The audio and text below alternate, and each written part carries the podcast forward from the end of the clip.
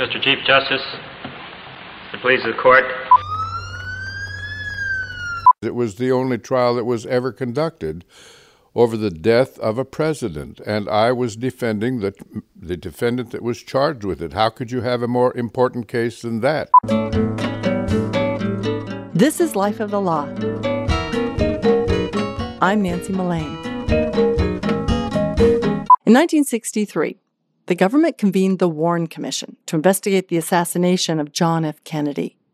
The commission concluded that Lee Harvey Oswald had acted alone to kill the president. But many Americans didn't buy it. The assassination of a president was a national trauma, and the public wanted resolution. They wanted a trial. Reporter Ashley Cleek has our story.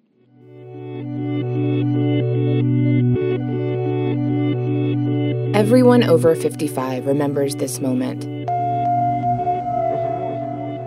President Kennedy died at 1 p.m. Central Standard Time, some 38 minutes ago. CBS News anchor Walter Cronkite removes his glasses and takes a breath. The president, John F. Kennedy, had been assassinated.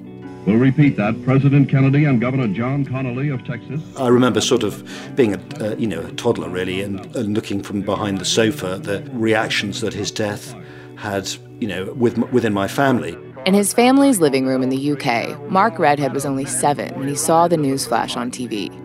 And it was a terrible realization that, you know, the world was a, a bleak place and that the hope that he offered was not necessarily to be realized. For the rest of the day and into the evening, his family and families across the world sat in front of their televisions. Less than an hour later, Cronkite reported that the accused assassin, Lee Harvey Oswald, had been arrested. Two days after that, while all of America watched on TV, Oswald was shot while he was being transferred to jail. And that was it. Oswald was dead. And a dead man can't be tried. The assassination of President Kennedy is six seconds in, in Dallas in 1963. It's a very tiny moment in history, and yet it's really, really complicated. Did Lee Harvey Oswald really do it? Year after year, it remained the great American cold case. The Warren Commission was a government inquest, not a public trial. And every decade since, a film is made that presents the available evidence and tries to come up with an answer. What if this man bought a rifle under an assumed name? In 1964, a film called The Trial of Lee Harvey Oswald. Does this man know the difference between right and wrong? In 1977, another film. Lee Harvey Oswald was killed before he could stand trial for the assassination of Also John called F. Kennedy. The Trial of Lee Harvey Oswald. These films create the trial the public needed, but never had. And in 1986, at the age of 30, Mark Redhead decided to give it a go. He decided to film a mock trial, as true to life as you could possibly imagine. Redhead convinced London Weekend Television in the UK and Showtime in the US to back the project. We wanted to do it the, the, is in, the, in an official way, as official a way as we possibly could could do. So we had a sitting federal judge, we had a had a jury drawn from the federal rolls, and we had two top U.S. attorneys. Ladies and gentlemen of the jury, I don't have to tell you that you've been called upon to sit as the jury on perhaps the most important murder case ever tried in this country. Vincent T. Bugliosi uh, from Los Angeles prosecuted Charlie Manson, a kind of uh, three-piece suit, um, Italian, aggressive, very detailed, terrier. 20 years now, we have all been told that my client Lee Harvey Oswald killed our beloved president. Against Gerry Spence from Wyoming, cowboy in a fringed suede jacket and a big cowboy hat. That that's what even I thought. At the time, Gerry Spence was one of the most famous defense attorneys in the country, and he agreed to be Oswald's lawyer. To defend somebody who was charged with having killed the President of the United States. And nobody, no defense attorney, no trial lawyer that was alive and breathing would have turned that opportunity down. Redhead and a federal clerk from Dallas combed the city's jury rolls. They picked jurors, they found real witnesses, and they flew everyone to London for three days of filming. When they got there, they walked into a Dallas courtroom that Redhead had recreated on a London soundstage.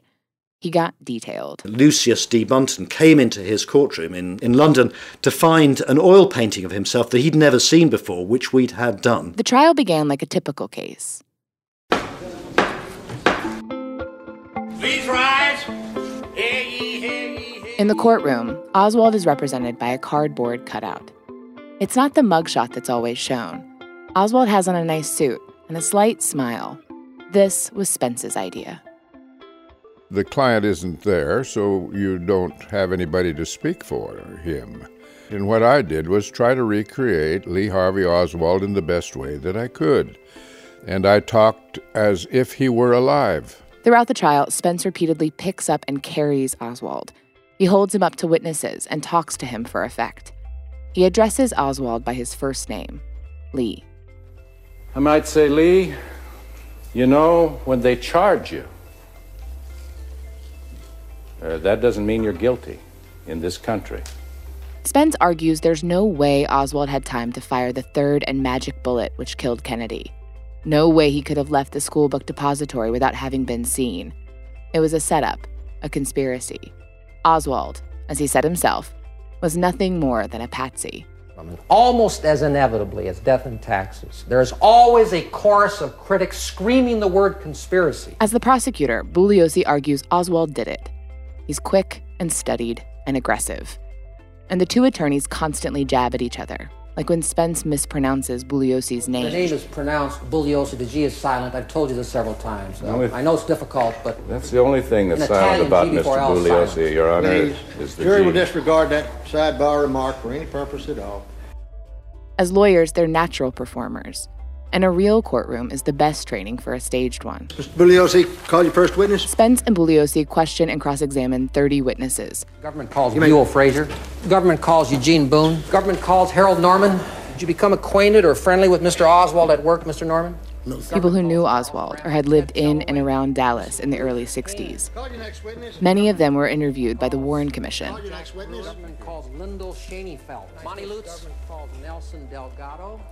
Outside the soundstage, people took this mock trial seriously. Newspapers advertising Showtime's broadcast promised a one of a kind experiment with the goal to heal a nation. Redhead says that was the point to air the facts of the case. Whereas the Warren Commission was secluded, somewhat secretive, this mock trial was supposed to be a public forum. They followed the rules of a regular trial so that even though the verdict had no legal weight, at least there'd be some sense of legitimacy. The jury deliberated for a few hours and returned with a guilty verdict. Oswald had acted alone and killed the president. But when the trial aired a few months later in the US, American audiences were asked to call in and vote. Did they think Oswald did it? Was he set up? And the majority disagreed with the jury. Americans were certain Oswald had not acted alone, even though the verdict came from a jury of their peers. So they tried Oswald again. One of the most compelling questions of our time asks Who fired the shots which killed the President of the United States? This time, the court is lawyers from the American Bar Association. It's 1992, and technology is slowly entering the courtroom. Super basic 3D imaging that looks like a Nintendo game. The lawyers showed animations from Oswald's point of view in the sixth floor window and charted the trajectory of the bullets. All the witnesses were fake, and testimony was scripted from the Warren Commission. You'd think the verdict would be a foregone conclusion. But the jury in the mock trial voted to acquit Oswald of murder. By 1992, the government hadn't released any new evidence about the Kennedy assassination in years. Time? Between six, seven seconds. And that's without really aiming. But the year before, Oliver Stone's blockbuster movie JFK reinvigorated the conspiracy theorists. The other problem is there was a tree there, blocking the first two shots. Bill Simpich was one of them. I'm Bill Simpich. I'm a civil rights attorney in San Francisco, California. I've been practicing for about 30 years, and uh, I love doing cases that would characterize me sometimes as a troublemaker. Simpich got hooked on the assassination after watching Stone's movie. He's studied the mock trials, read the Warren report, and written a book debating and discounting much of the government's evidence against Oswald. It could all be a conspiracy. But for Simpich, the bigger point is that the lack of a real trial cuts America's national narrative in half. Eh, we lose our history. We lose our, our sense of our own destiny, if you will. Uh, where are we going as a country? I think this argument can be made because of the way these assassinations were covered up in the 60s and the Vietnam War was not properly analyzed after it was over. That got us into the Iraq War. It got us into drone warfare and thinking that we can kill our way out of uh, our problems. I think all we're doing is creating new adversaries every time we kill somebody without a trial. And, uh, you know, it's really important for people to not play make believe, especially when you live in a powerful country like the United States. But in a way, that's what all these mock trials do. They make believe a rational world, one where justice is served. Without an official, legal ending, the Oswald trial is replayed continuously. One year it's a made for TV drama, the next, an experiment in courtroom technique. It's a legal blank slate. It could be anything you want.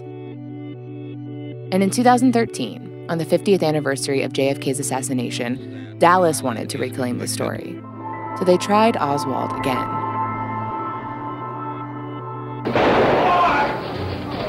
What if Lee Harvey Oswald had never been shot? What if he had his day in court? November 22nd, 1963. Three shots changed this country and scarred this city. The State Bar of Texas held its own mock trial.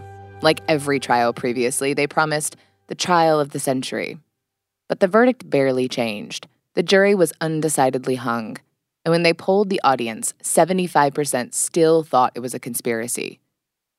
You know, one struggles for, for an answer, and nothing in life is anything definitive. You have to. You have to make judgments. You have to weigh stuff. That's filmmaker Mark Redhead again. It's this dream that maybe we'll get we'll get the answer. There's a, a line from Pushkin which goes the following, maybe sound terribly pompous, but anyway, it goes To a host of petty truths, man much prefers a single edifying lie.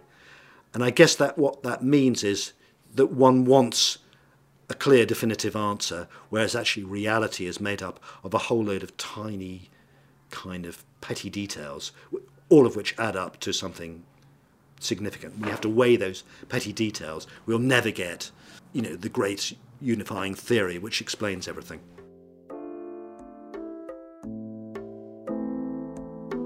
After any trial, people believe what they want. But with Oswald's case, when people don't get the verdict they want, they just do it again.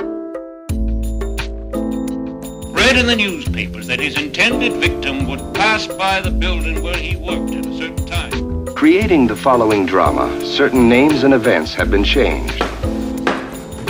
The 35th President, John F. Kennedy, was assassinated. Crew to film establishes three shots at 5.6 seconds. Here. I'm Oswald. Time me. For Life of the Law, I'm Ashley Cleek. And I'm Nancy Mullane. Mock trials are actually quite popular. Even justices on the U.S. Supreme Court like to get involved in pretend justice. Recently, Justice Ruth Bader Ginsburg presided over a mock trial of Don Quixote. Attorney Tom Goldstein argued on behalf of Don Quixote. Goldstein has argued before the real U.S. Supreme Court and teaches Supreme Court litigation at Harvard Law School. Welcome, Attorney Goldstein. Well, the justices and some of our other prominent judges in town in Washington really do want to be out supporting institutions, supporting in the arts, and they have gotten involved in this Shakespeare Theater mock trial program, which happens once a year, and it's effectively our nerd prom that's that's based on one of the plays that's going on at the theater. This year it was Man of La Mancha, which is based on Don Quixote. They give us the play, and that's the record in the case. So they gave us the play uh, Man of La Mancha, which is a musical. And they say, all right, based on this, the questions for this play are Does uh, Alonso, nay Don Quixote, need a guardian because he's lost his mind? If he does need a guardian, who should it be? Should it be his niece, Antonia, or should it instead be his loyal friend, Sancho? And what we do is we have a ruling, ostensibly by a trial court, even though it's called the Shakespeare Mock Trial Program, it's actually an appeal because we don't put on any witnesses or anything. And so here, the trial court ruled that he did need a guardian and it should be his niece. And so we go up and we argue an appeal in front of the justices and judges and uh, try. And my job was to prove that he didn't need a guardian, and if he did, uh, it should be Sancho instead of his niece. And you know, we talked a lot about insanity and about dreaming. So if somebody's going out with a dream to do something well, but they actually do things that actually hurt other people, where is the line? Well, that's the puzzle of the case, and it also it's hard because if you look at really Don Quixote as a work of literature, I think the backstory of the book is about the culture and politics of Spain at the time and its effort to kind of gain its footing uh, out in the New World and things like that. The need to see the world expansively and ideally. And that's really what it was. So that it wasn't just that Don Quixote was imagining a horrible world or a strange world. He was imagining a more perfect world, a more chivalrous world where there was more respect, there was more responsibility, there was more loyalty. And so what Justice Ginsburg said in reading the or issuing the court's ruling was that they found that he was not insane, didn't need a guardian, and that there was nothing wrong with seeing the world as it should be rather than it is. And if we don't have people who do that, then we'll never have progress. I mean, this was this is really a precious experience for an attorney to be able to stand before justices on the Supreme Court and judges from the U.S. Court of Appeals and have this kind of fantasy experience. I mostly practice in front of the court, and so I get to argue in front of those folks. Um, you know, pretty often. But this is the time where I get to crack jokes with them and be irreverent with them and ask them questions and things like that. And that's what's especially fun. And that is, you really get to see the justices and the judges as real human beings who are enjoying themselves, who are interested, who are engaging, and are, you know, can have some fun. So, what was your favorite moment? You know, Justice Ginsburg is a very, very, very uh, quiet and unassuming person generally on the bench. And just whenever you see her out in the open, laughing, joking, um, when you see that she, as the oldest member of the court, is just in perfect form, that's always just entirely special. And so being able to joke back and forth with her, it's also just surreal because she's a, you know, she, as much as any of the members of the court, is quite proper and quite serious. She there's a laughter index for Supreme Court justices, and it's fair to say that she comes in near the bottom uh, she's not up there to crack jokes, and you know she's up there to get to the meat of the problem and what concerns her. And so this is just a wonderfully different context.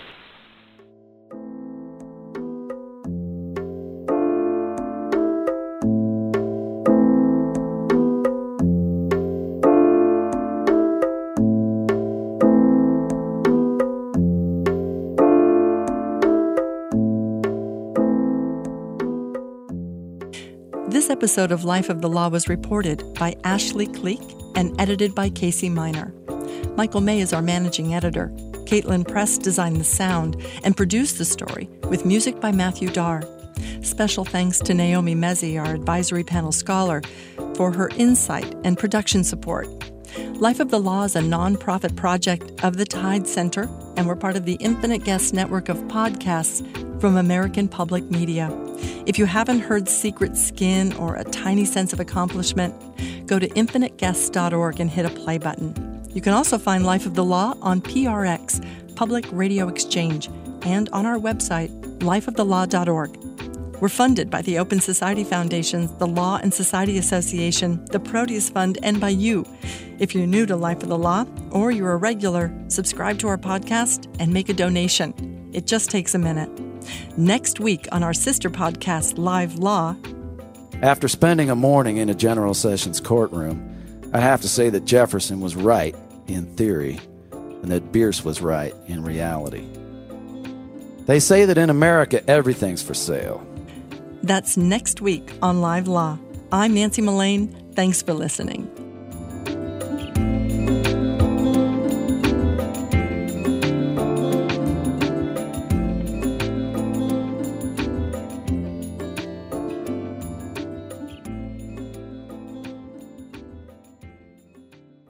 I'm Amy Choi. And I'm Rebecca Lehrer, and we are the Mashup Americans. The Mashup Americans. uh, think of us as your guide to the hyphen America world we live in. Are you first generation Korean American, married to a Colombian Mexican American, and making beige babies? Us too. Or do you speak three languages and eat Salvadoran pupusas at Shabbat? Is Spanglish your best language? That's me. uh, Spanglish is definitely your best language. Yeah, it was kind of a problem in graduate school. eh, don't worry about it. We're, we're done with that. So we've got a new show here on the Awesome Infinite Guest Network. You can go search for Mashup Americans in your favorite podcast app and check it out. We've got a great story about the mashup life of Donald Trump. Oh, and I just went to Margaret Cho's house to Netflix and chill. Kind of. oh my God. Vamos, let's do this.